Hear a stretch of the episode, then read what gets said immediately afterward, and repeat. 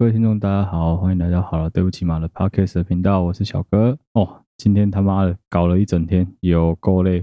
我真的今天早上工作的时候，有一种差点死掉的感觉啊。总而言之，现在终于闲下来，有时间可以好好录音了。这一集上片的同时，应该缅甸那一集已经上了啦。缅甸那一集其实我还有蛮多东西想要补充的，因为后来问了很多缅甸同事之后，现在目前缅甸的局势确实是蛮糟糕的，比我们想象中，甚至比我们录音当时的环境还要再更糟很多。如果你平常跟我一样是一个其实没有非常认真在关心世界局势的人，其实我觉得你真的可以透过一些 podcast 啊、影片啊，稍微了解一下这个世界上到底发生了什么事情。因为基本上啊，台湾的新闻媒体啊，百分之九十以上基本上都被财团垄断了。垄断之后的媒体，其实不管是蓝的也好、绿的也好、红的也好，他们都只想要把他们想告诉你的东西喂给你而已。甚至包括 Facebook Instagram、Line 新闻的演算法也都一样，它会针对你有兴趣的东西做投放，因为针对你有兴趣的东西做投放，你就会想要看，看完之后它底下就很容易可以投你喜欢的广告给你看。毕竟新闻媒体还是要赚钱啊，所以基本上他们给你的东西当然是希望能够最针对你有兴趣的东西去投给你。但是你有兴趣的东西不见得是对你的生活啊，或对整个世界局势有影响的内容。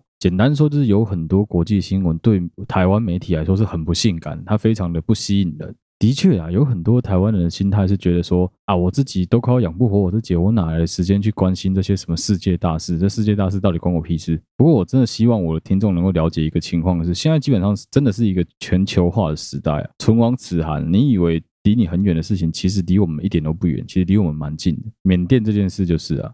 现在目前缅甸政府军他们的想法当然是希望能够继续控制住整个缅甸的局势。不过事实上呢，以我目前听到缅甸他们当地的说法是这样子的，因为基本上啊，中央军阀他们控制的就只有首都附近的区域而已。事实上，在地方各个不同军系，他们还是有自己的想法。简单说，也不是所有的军人都接受军政府的控制，还是有一些将军有他自己的想法啊。人都一样啊，基本上习归挖倒饼啊。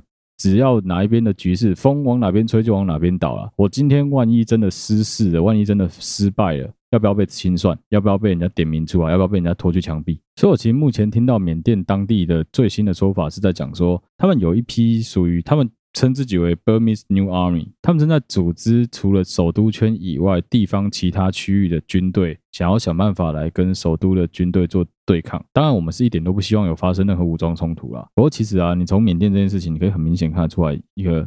国际上非常现实的一个局势，讲的垃圾话一点，就讲说，因为缅甸没有产石油的关系，所以基本上你可以看到欧美各国愿意介入的力道就变得非常的小。再加上中共，其实事实上他们早就已经盘根错节在缅甸当地的势力当中了，没有一个国家想要真的明着跟中共硬干。我相信美国也不会愿意跟以前打越战、打韩战一样打这种莫名其妙的代理人战争啊。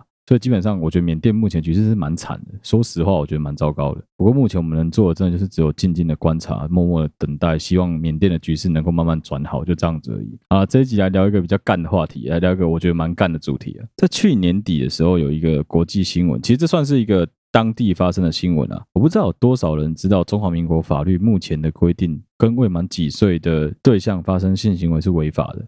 哦，答案是十六岁。成年人去跟一个未满十六岁的人发生性行为，发生任何的性关系，基本上都是违法的。那我们要讲的这个故事发生在菲律宾。菲律宾在去年的十月、十一月的时候发生一个刑案，这个案子在当地事实上并没有非常的轰动。一个十二岁的小女孩被一个大她两倍、大概二十四到二十六岁左右的成年男子性侵。这成年男子当然号称说他们是两情相悦、心甘情愿发生性关系的。不过以当地的法令来说，我抱歉各位听众，我更正一下。一个成年男子跟一个十三岁的小女孩发生性行为，而菲律宾当时的法规规定呢，是跟满十三岁以下的小朋友发生性行为才属违法。换句话说，这个成年人的行为基本上只要是合意性交，这算是合法的。最后理所当然的没有判刑啊，也因为没有判刑的关系，这件事情开始在菲律宾闹得有点沸沸扬扬，很多人开始在讨论这个议题。是不是应该要修法？所以菲律宾在二零二零年的十二月已经修法通过，他们的法令改成了十六岁吧，未满十六岁以下发生性行为就属于是违法行为。先跟各位简单科普一下，菲律宾是一个怎么样的国家？菲律宾是一个天主教国家，基本上他们的信仰是从西班牙跟美国当时殖民菲律宾的时候就已经开始信仰天主教。想当然而以非天主教这种这么保守型的法律形式，这么保守型的道德操守，基本上他们当然不太能允许他们的青少年这么轻易的发生性行为啊。所以在菲律宾的人权团体努力之下，也已经修法跟东南亚基本上其他国家差不多，已经改成了十六岁以下就属于是非法行为。这样子也因此让菲律宾每年可以减少五百个以上的年轻小妈妈诞生的问题。而第二个我们要讨论的国家呢是日本。我不知道有多少人知道日本的合法性行为年龄是几岁。当然，以当时的时空背景，我们不知道为什么当时他们会这样子定。不过日本真的很酷，你知道日本几岁吗？十三岁，十三岁，九三。在我查资料的过程中，我其实极要感谢我女朋友，她提供了蛮多这莫名其妙的资料给我啊。当然是她刚好对这件事情也有一点兴趣啊。来 Q 一下我女朋友好了，她最近在大量的开始又恢复像之前的习惯，开始大量的阅读一些英文的文章啊，杂杂志、报纸跟新闻。她以前基本上是一个不太看新闻的人，所以说有很多我们觉得是时事的东西，我自己觉得还蛮 common sense 的事情，其实她不知道。也因为这样子哦，她。在得知很多这方面的消息的时候，他会有得到很大很大的 culture shock，会有这一集的诞生啊！真的有很大部分的功劳是要归功于我女朋友，感谢她提供这么酷的题材给我。刚好我其之前也有想说要聊一些，以前其实有聊过小妈妈、小爸爸的故事，但是我好像从来没有讲过我周围朋友发生的故事。我决定这一集可以跟后面可以跟大家聊一聊。我跟你们一样，我跟我女朋友一样，在我得知日本的法定合法性交年龄是十三岁的时候，干我他妈超惊讶的，我真的是瞬间明白了什么。难怪日本的 A 片跟动画都讲说什么圈学生，但他可以打中学，不能打小学，原来是这个原因啊！我操！当然，日本从去年，其实从前年开始就陆陆续续都有了。去年有很多的团体开始在 Twitter 上面联署，他们希望能够修法改变这个法令。基本上我稍微查了一下，以台湾以周围的国家来说，绝大部分都是十六岁啊。但日本真的很特别，妈的十三岁，干到底是怎么想的？这国家超酷的。我个人是完全没有那种喜欢萝莉啊，喜欢什么 under eighteen 这种癖好，完全没有。所以你要问我的话，我是其实不太能理解为什么你非得要找一个未成年人跟他发生性行为。不过因为我周围有一些人，他就是专门找，好讲白，就是他们就是会去找这种未成年人发生性行为。后来我才知道原因啊，我不知道大家有没有注意过，以前我们读书的时候有一个很有趣的现象是，在学校很漂亮的国中，国中的时候很漂亮的女生，她们交往的对象都是高中学长。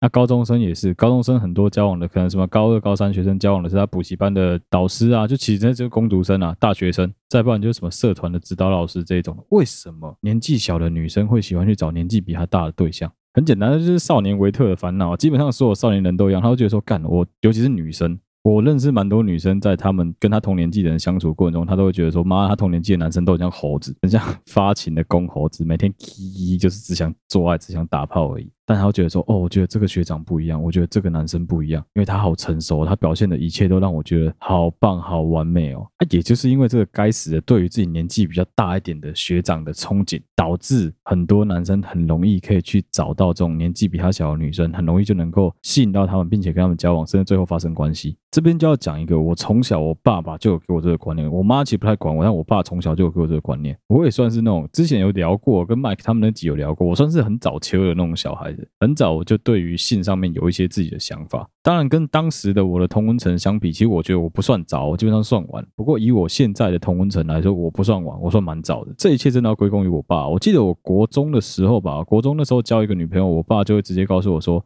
啊，你们不要随便来哦，不要欧北来，不要乱来哦。”如果说你真的要怎么样的话，记得要做好保护措施，记得要保护对方，要保护自己。那下一句他就会很明白，直接跟跟我讲说：“你阿公不想这么早当阿祖，我也不想这么早当阿公啊，不要害我。”刚开始的时候，其实当然知道他在说什么啦。不过你小男生怎么可能会敢买保险套？所以我记得我国中、高中的时候蛮北然的。我尤其是高中，国中没有发生性行为，我高中的时候发生性行为，保险套是都是当时的女朋友买的。我就渣，我就坏，我当时就是不知道怎么买，我就不敢买，敢超俗啦。我记得很好笑，那时候杜蕾斯有一种叫活力装，蓝色的，然后是牛仔裤的包装盒，活力装。我记得在我高三的时候吧，高三大学那段时间，尤其是整个高三，我感到真的是糗到爆。我的书桌后面有一个小盒子，小盒子里面就装保险套的纸盒，因为纸盒真的不敢丢。保险套当然你要用在马桶冲掉很方便，但保险套纸盒真的没办法丢。我记得有一次我高三毕业的时候，稍微整理了一下我那个盒子，盒子里面干你娘嘞，妈的加起来可能快一百个包装盒吧。不过今天不是要讨讨论说什么，我、哦、干你怎么整天都在打炮中止？不是，今天要讨论的是说，你看哦，以我当时有一个固定的性伴侣，如果我这一百次，哎，不对，一百个表示有三百个保险套，三百个保险套，这三百次的性行为当中，假设。我都没有带保险套的话，基本上我现在可能已经是两个小孩的爸了，而且大儿子说不定都已经现在准备要开始选国中了。当时我记得我爸有一次在帮我整理房间的时候，有看到那些保险套，他的表情一点都没有皱眉，他反而是露出一副欣慰的表情，觉得说妈的，还好我还知道要做这件事情，不然你开什么玩笑？妈的，两个人才交往一年而已，做了三百次的爱，这只是我就我自己个人而已，其他人基本上次数我相信不会比我少，可能说不定跟我差不多。以这样子的比例来说，有多少人有戴套？我记得以前我在灿坤打工的时候，那时候大学在灿坤打工，当时就是因为那个时候的朋友，让我一直很想结婚，让我一直很想生小孩。为什么？那时候一起打工有一个同事小我一岁，是小学跟国中都同学校的一个学弟。那学弟的家里面日子算是蛮好过，爸爸跟妈妈好像都是退休公务员吧，不然就是妈妈是卖保险，我有点搞不清楚。总之这种人设家里面基本上都蛮有钱。他当时在灿坤跟我两个人在搬货的时候，就常常在跟我聊天说啊，怎么办怎么办？我最近都没有戴套，我觉得我好像把我女朋友弄一个大肚子。哦，这件事情是有个脉络的。当时其实，在那之前，我们两个就有讨论过性行为。那小家九嘛，基本上他们的想法就很简单啊，反正我就射啊啊，射了之后有就有，没有就没有啊，又没有那么容易中。他那个时候刚开始都是直接不带套，就直接射在人家女孩子的身体里面，也没在吃药，也没有算什么安全期、危险期都没有，反正他就直接想搞就搞，想射就射，射爆。后来隔不到三个月的时间吧，就发生了前面刚刚叙述过这个故事，他就跑来告诉我说：“怎么办？怎么办？我女朋友好像怀孕了。”我记得刚开始的时候，他还很阿莎力的说什么：“啊，我给你生来的喝啊，反正家里面人会帮忙养。”最后果然他跟他女朋友是顺利的把小孩生下，也登记结婚。那个时候他的年纪应该是十九岁，那个女孩子应该是十七岁、十六岁。十七岁吧，确实，因为他们家的环境还不错，而这女孩子本来就已经住在他们家了，所以说也没什么问题。最后小孩子就这样生下来，现在已经是两个小孩的爸了。当当时看到他小大女儿出生的时候，哦，干，真的超可爱的。他是我周围算蛮早期就开始在 Facebook 上晒小孩，他这个小孩可爱，所以能原谅。哎呀，对呀，干，我就是双标了，操你妈，小孩太丑，真的不要拿出来吓人，好不好？也因为看到人家说干，你看他那时候才十九岁，就生了一个小孩，你看他如果说。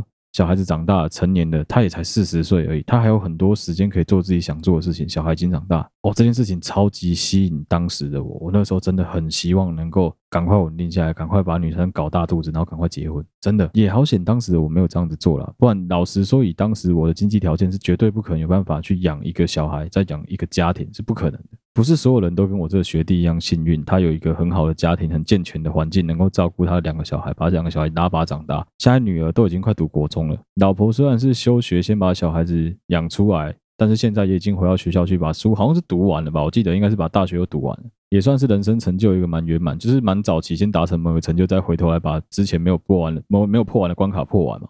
我自己觉得这样子其实也蛮好的，所以当时的我真的是有点晕头，觉得说干，我也想要这样子。不过。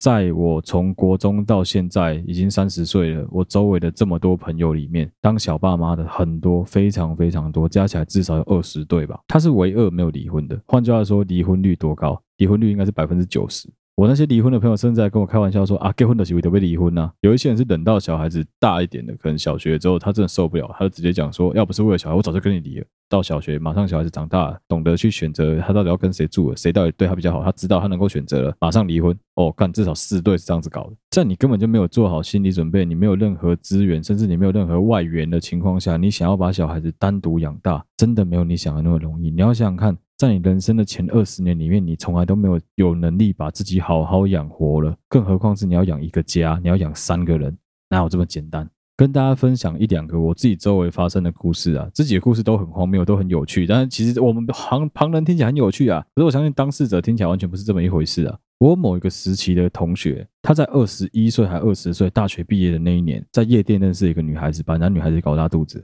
他没有选择把小孩拿掉，他选择是很有骨气的把小孩生下，而他决定要就这样子，反正也毕业了嘛，就开始去找个工作，准备把小孩子养大养好。结果老婆怀孕的时候，他就被老婆抓到他在外面乱搞女人，才怀孕就已经这样子瞎鸡巴搞。最后两个人还是继续选择继续他们的婚姻关系，把小孩子生下，一起把小孩子抚养长大。当然，我相信那个疙瘩一直都在啊，不过他老婆从来没有再提起这件事情，所以因此他是非常感激他老婆。所以说他就更加努力的工作，希望能够养活这一整个家。然而在台北市。你要养活一家三口，哪有这么容易？自己搬出去外面住，干哪有那么容易？真的很难。尤其他老婆还不工作。好，老实说，也不是他老婆不工作啊，我觉得是你要请保姆更贵啊，所以倒不如自己带小孩啊。所以基本上他是事与愿违啊，他想要好好的把小孩养大这件事情超级困难。每天都看到他跟他老婆两个人在 Facebook 发现动，在那边骂对方。不标记对方的那种啊，直接就是隐藏对方，用自由在那边骂对方，每天哦干超闹。俗话说贫贱夫妻百事哀啊，真的是这样子。基本上两个人都没有钱的情况下，每天吵的你真的开口闭口都是钱，一张开眼睛就要用钱，怎么可能不讲到钱？我看他们两个人真的已经吵到快离婚了。打港台湾真的是每天吵，女孩子已经不知道逃回娘家几十次了吧？妈妈没办法好好工作，只能带小孩；爸爸又没有一个好的工作能够养活小孩，最后怎么办？最后事情出现一个超级有趣的转折。有一天，这个妈妈带着小孩子去逛百货公司的时候，我不知道为什么他们还有钱可以逛百货公司，说不定没有买东西啊。百货公司办了一个比赛，这故事我我也很常跟我朋友他们讲，所以有些人真应该知道我在说谁。这个小孩拿到了宝宝爬行比赛的冠军，我猜我。这个同学的老婆只是抱着一个啊，就试试看嘛，反正好玩嘛的心态去比比看而已。没有想到他的小孩这么屌，就这样子玩宝宝爬行比赛，爬到冠军。而冠军的奖励是什么？冠军的奖励超级屌，冠军的奖励是这个小孩到六岁以前的所有婴幼儿用品，全部由当时的 sponsor 全包了。就在爸爸没办法好好工作，妈妈只能丢在家里带小孩的时候，最争气的居然是他们的小孩。我只能说，他们运气真的是爆棚，运气真的很好，生到了这个小孩来孝顺他们。爸妈没办法帮你赚钱啊，你自己要赚啊，真的就是这个道理，干超屌的。所以他们是确确实实、真真切切，他们的婚姻是由他们的小孩子来挽救的，干的真的他妈超厉害。这故事我完全没有任何一点加油添醋的成分，这个真实故事。我那时候听到的时候是 shock 到爆炸。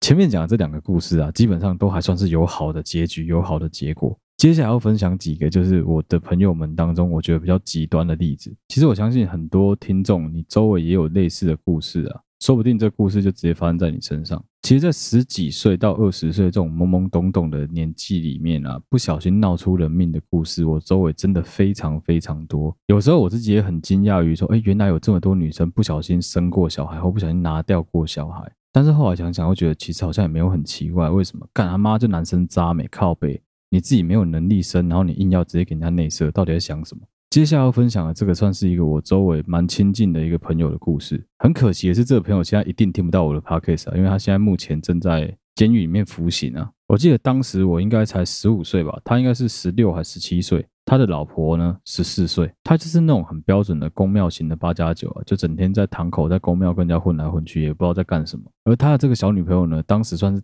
啊，也没有长得很漂亮，是个小太妹啊，家里面环境也不是很好，每天在那边跟人家弄榴莲。这个女孩子也不是我这个朋友第一个搞大肚子的女生了。不过前面呢，基本上她跪一跪之后，人家都是爸爸，当然会不忍心女孩子这么早就生小孩，所以都把小孩子拿拿掉，都这样。不过那一次不晓得是她头撞到还是怎么样，她突然间就决定说。一样，他跑去人家家里面去下跪，但是下跪之后呢，他决定要把这个女孩子娶回家。他们家的环境不算很富裕，基本上家里面是不太有可能帮他把小孩抚养长大的。所以他如果真的有心要抚养这个小孩，一定要靠自己的力量。以当时来说啦，我记得这小女生结婚，这个同朋友跟这小女生结婚，他们的婚礼我去参加。他的婚礼现场超级乱，为什么超级乱？就是我们当地几乎所有的八加九到齐了。你有看过人家婚礼外面跟那个黑道大哥葬礼一样，有两个刑警拿着 V8 在收证的吗？当时我们几乎所有朋友的预测就是他们应该很快就会离婚，小孩子最后会不知道归谁管。哦，现在这小孩已经上国中了，我记得应该是国二还国三。你看小孩多大了？然后新小孩长得不像爸爸，也不像妈妈，长得没有这么的不好看，小孩长得算是蛮可爱的。不过基本上功课啊、操性各方面当然是很不行啊。我这个朋友跟他老婆可以说是天天吵、天天闹，打老婆、被老婆打，干是天天都在发生的事情。最后果不其然，他们的婚姻在这个女孩子十六岁的时候，最后选择结结束这段婚姻关系。小孩子呢是好像一到五跟他住，六日去跟妈妈住吧，印象中好像是这样子啊。其实他们两个离婚对小孩子的打击当然非常的大。你一个小孩子才刚在成长阶段，就一下子没有爸爸，一下子没有妈妈，干在这种环境底下长大的小孩很难去好好的适应啊。甚至他在同侪之间，我相信压力也非常的大。我这个朋友也是蛮不长进的，基本上他后来也没有怎么在管他的小孩，小孩都丢给他爸妈照顾，钱偶尔寄回家，一下有一下没有。最后好像是在前年吧，也是因为一些刑案产生的关系，最后被通缉，通缉到最后还是直接就被抓到警察局去，最后就当然就被抓去关了，一定是这样子的。我自己个人对于这些未婚怀孕啊、未成年的小爸妈，他们其实我有很多心里面有很多很多想法，甚至我还有很多故事可以讲。总体来说，我们台湾社会对于这些未婚生、这些未成年小爸妈的容忍度其实算是蛮高的。不过，真的还是要奉劝这些男孩子啊，该做所有安全措施的时候，真的要做啊！你知道你你的一句哦，没事啊，反正怀孕了我会负责任。你知道你要负的责任有多大吗？我其实相对台湾社会啊，我女朋友在中学的时候曾经到美国去留学过一年，也因为这样子，所以结交了蛮多世界各地的朋友跟同学。到现在也有蛮多还有在联络的啦，韩国的啊、德国的朋友都有。还有一个德国朋友，一个男生，我记得是已经十七岁了吧？当时他的男那个男生的一个女朋友。在书包里面被学校找到有保险套，结果这女孩子就因为书包里面有保险套这件事情被学校处罚。其实听起来在台湾的社会，你会觉得干啥小啊？妈的，我拿保险套还不行哦？可能会有很多人觉得说啊，干美国不是很自由，不是很开放吗？但事实上，他们对未成年人这方面的保障其实做得非常足够，甚至对我们来说会觉得说干有点太保守了。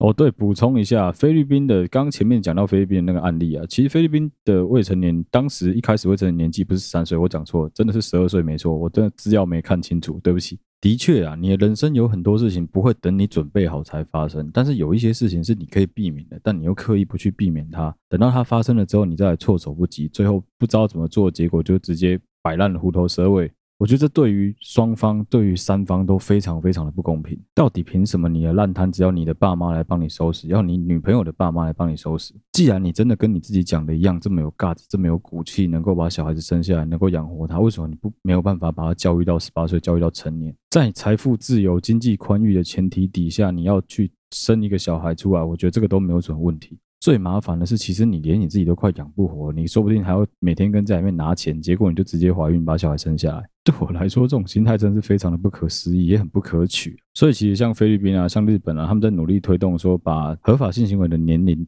提高这件事情，我觉得其实这是一种另外一种进步啊。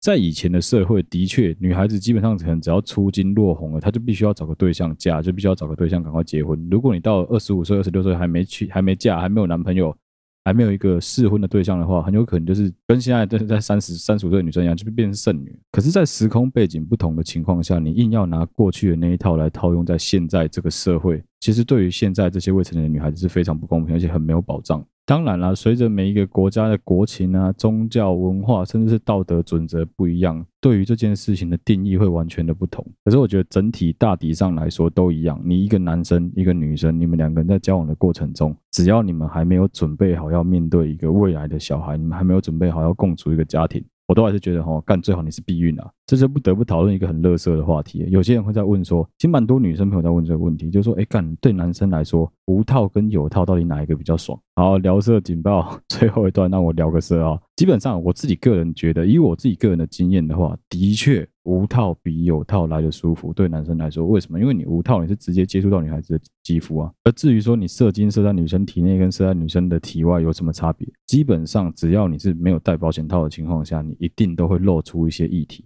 精液也好，你的蛋白质也好，你一定会漏一些东西出来。所以基本上只要你不戴保险套，你的造成对方受孕的几率就是非常的高。你问我说，哎干，那无套内射爽不爽？干超爽，妈爽爆！可是有套内射会不爽吗？有套内射也很爽，自己烤手枪爽不爽？爽，为什么都很爽？男生很简单，男生基本上只要能射精出来都很爽，就算你是用手，就算你是用嘴，就算你是用脚，干我一样，男生都一样。只要射精出来就生人模式，你要买什么我都买给你。差别到底在哪？差别就是你事后要付出的代价不一样啊。我今天如果有乖乖的到着带着保险套，即使我是跟一个不太不太熟的女生发生的性行为，我也不用去真的非常的担心说哦她会不会怀孕的问题。只要我全程都有带保险套，百分之九十九以上的几率是不会怀孕的啊。你为什么要害自己去承担那个你根本就不想承担的风险？为什么你要担心有一天你回到家里面，你回到你爸妈家的时候，门口摆了三双四双你不认识的鞋子，女孩子抱着一个小孩来认老爸说干这是你的小孩？你为什么要害自己这么担心这些事情？女孩子也是啊，凭什么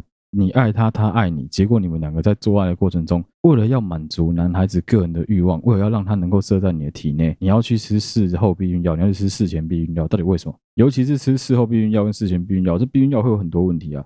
以事后避孕药来说，会导致你之后很有可能会一直乱经，那乱经好很长一段时间。那事前避孕药呢？事前避孕药有个最大的风险是什么？就是女孩子会很容易陷入一个抑郁的情绪啊。简单说，女生会一直觉得干你俩自己有忧郁症，为什么你要去负担这个风险？我讲难听一点啊，今天如果说你真的想爽，而且你一点都不想负责任，如果是个男生的话，最快的方式是什么？直接去结扎，把你的输精管焊住，把你的输精管粘起来绑住，这样子就随便你射，怎么射都可以，而且还是射得出东西啊。那讲一个干的啦，一样都是也会闹出人命。我们来换另外一个角度来看这件事情。如果我今天告诉你说，你今天脚上长了一个东西，如果你开刀把它取掉的话，你很有可能会有百分之九十的几率之后不会再复发，而且这个手术的成功率是百分之九十九点九八，也不会有任何事后的副作用跟任何的风险，你也不会因为这样子死亡。可是如果你不开刀的话，如果你不处理这个伤口，你不处理这个感染了的地方的话，很有可能你会有百分之三十到百分之六十的几率，你会因为伤口组织感染发炎，最后可能会死亡。七十趴的几率不会有事，跟九十九点九九趴的几率不会有事，你选哪一个？好啊，我再把比例弄得更夸张一点。你今天如果不动这个手术的话，你有五十趴以上的风险，你有可能会因为感染的关系，最后直接死掉，也是没有原因就突然就挂了，直接离开人世间，你所有一切享受的东西都再也没有了，再见。你动不动这个手术？你要不要开刀？你肯定开啊！为什么你会开？因为你怕死啊，因为你不想面对死亡啊，你就不希望你闹出人命，你闹出你自己的人命，直接就这样没了。如果你不想造成别人困扰的话，当然就是赶快把手术动一动，解决这一切啊，一样的。意思啊？为什么你明明就知道，如果你不戴套，你很有可能会导致对方怀孕。如果你不让你的男伴戴套，你不告诉他必须戴套，你很有可能会导致你自己怀孕。可是你你不愿意面对这件事情，你觉得没差，反正五十趴我也没那么衰。除非你今天的思维逻辑是我现在这个想法，是说不管你是男生女生都一样，你想要利用怀孕来绑住对方，因为你很爱他，所以你希望能够跟他共组一个家庭，但他不想，所以你希望是能够让他怀孕，或是让他害你怀孕，导致他必须对你负责任。即使你是这样子想好了，你也还有一堆风险要负担。我就举个最简单的例子，你在怀孕的过程中，你爸妈知道吗？你爸妈能够认可他吗？好，另外一个方向，你如果是男生来讲，你希望把他搞大肚子，你就可以娶她。你有没有想过，他不想怀孕啊？因为他不想怀孕的关系，最后他直接瞒着你把小孩拿掉了。你以为你是计划通？我跟你讲，对方搞不好比你想的更清楚，他要或他不要都是他能够决定的。所以说哈，真的，如果你是我的听众，你有听到这一集的话，我拜托大家，干，该戴套真的就戴起来了，戴套真的不会少一块肉了，靠背哦。你这么想，你真的真的这么想要无限中出、无限内射的话，最快的方式是什么？你们两个就好好登记，好好结婚，准备好，你已经做好准备要共组一个家庭了，你再无限内射，干超爽，妈每天射射爆，好不好？在你们双方还没有共识，你们未来要共组一个家庭，你们已经做好准备，即将要抚养一个小孩，面对一个小孩来临的之前。我都觉得干你他妈在那边内射是在浪费大家的时间，而且也很造成你们双方家长们的困扰。你不要以为你已经是家长了，在很多情况下，你会做出这种冲动的选择，基本上在你爸妈眼里，你就是个小孩，你就是个未成年人。大家也都知道啊，在你爸妈眼中，你永远都是他们的小孩，即使你已经三十岁，即使你已经四十岁了。他们都永远比你老二十岁、三十岁、四十岁，他们永远年纪都比你大，他们永远都会认为他们智慧比你还要更高。当然，我有听过一个反面例证，是有人在靠背说啊，看啊，我爸妈当初也没做好准备把我生下来，我现在还不是活得好好的？你有没有想过，你是花了多大的力气，你有多痛苦、多费劲才能够活得好好的？你真的愿意让你的小孩再经历一次你经历过的这一些痛苦、这一些磨难吗？还是你就是跟我想法一样，就干，反正随便来半股假操了？哦，这一集。妈讲了很多干，听起来嘛，其实有点小沉重。好了，我道歉了，对不起嘛。不过我觉得啊，其实这种内容啊，真的是有必要跟大家好好聊一聊，因为我发现真的有很多二十出头的年轻男女，他们在这件事情，在避孕这件事情。哇，他们想法真的对我来说，对我这个三十岁的臭老头来说，我觉得哇，你们很前卫，真的是没在避孕的，就反正就是直接插一插之后拔出来，直接射在肚子上、射在脸上、射在奶上。每一个人都抱着我不叫衰啊，怎么可能这么容易就中奖的心态？很多时候真的就是抱着这个侥幸心态才会出事啊！就最简单的嘛，闯红灯那件事情，大家不是都一样吗？我不是讲那个月经闯红灯，我现在没有那么没有那么歪，好不好？我现在是要讲。过马路闯红灯这件事情，一般看到路口号之前想说啊，赶这个路口我这么熟了，反正现在我没车就闯，闯也不会怎么样。的确，你可能闯十次、九次都不会怎么样。那你有没有想过，那第十次你要怎么办？你就这样子直接摔破脑袋，你就这样直接少一只手、少一只脚。你要为什么你会想要去赌你未来的人生在这件事情上面？就跟怀孕一样啊，你为什么会想要把你的未来人生全部赔在这件事情上面？就因为你一时射精，一时爽。就当做我在宣教，好不好？当做我在 say 谁的。不过我觉得这些东西真的，如果你在你完全还没有做好准备的情况下，我真的非常非常不建议你直接给人家设在里面。你一时这样子射在里面，女生不知道花多久的时间才能把它抖出来。好，抖出来就算，她还是紧张要死，她要去买药吃，瞒瞒着你去吃药。她瞒着你去吃药之后，哎，你什么都不知道。你想说啊，干哈？没事没事，反正也没怀孕。下一次她再跟你做爱的时候，你又给人家射在里面，她又要去吃药。久了之后，她就乱经，乱经之后，她完全算不出来她的排卵期。的确啦，事后避孕药哦，跟保险套比哦，事后避孕药其实没有贵到哪里去啊。但是你以省钱来说，你为什么不直接买个保险套解决这一切就好？你有没有想过哪一次小孩要多少钱？你有没有想过生一个小孩你要花多少钱？会不会说你跟我故事一开始的那个学弟一样，干他家里真的很有钱，有钱能够帮他抚养小孩，基本上他完全不用担心他的小孩啊，他小孩确实也过得很好，因为他有一个很疼爱他的爷爷跟奶奶啊。问题就是不是所有人都有这个环境，不是所有人都有本事这样子搞啊。在你还没有能力去面对你的未来的小孩之前，我真的是诚心的建议大家，干我这一集大概碎念可能快二十次，叫他不要内射。但是我自己其实蛮爱内射的，可是我都带套，好不好？可以内射，记得带套，OK？啊，这集的最后啊，我决定要分享给大家一个超级无聊，但我觉得很屌的冷知识。大家应该知道，鲸鱼跟海豚都是哺乳类吧？同样身为哺乳类动物的鲸鱼跟海豚，它们肯定跟人类一样是有阴茎的。那有没有人知道全世界阴茎最大的动物是什么？没错，全世界阴茎最大的动物就是蓝鲸。你知道蓝鲸的鸡鸡有多大吗？蓝鲸的鸡鸡有三点六公尺长，三点六公尺长！我的天啊，干比两个成年人加起来还要更高。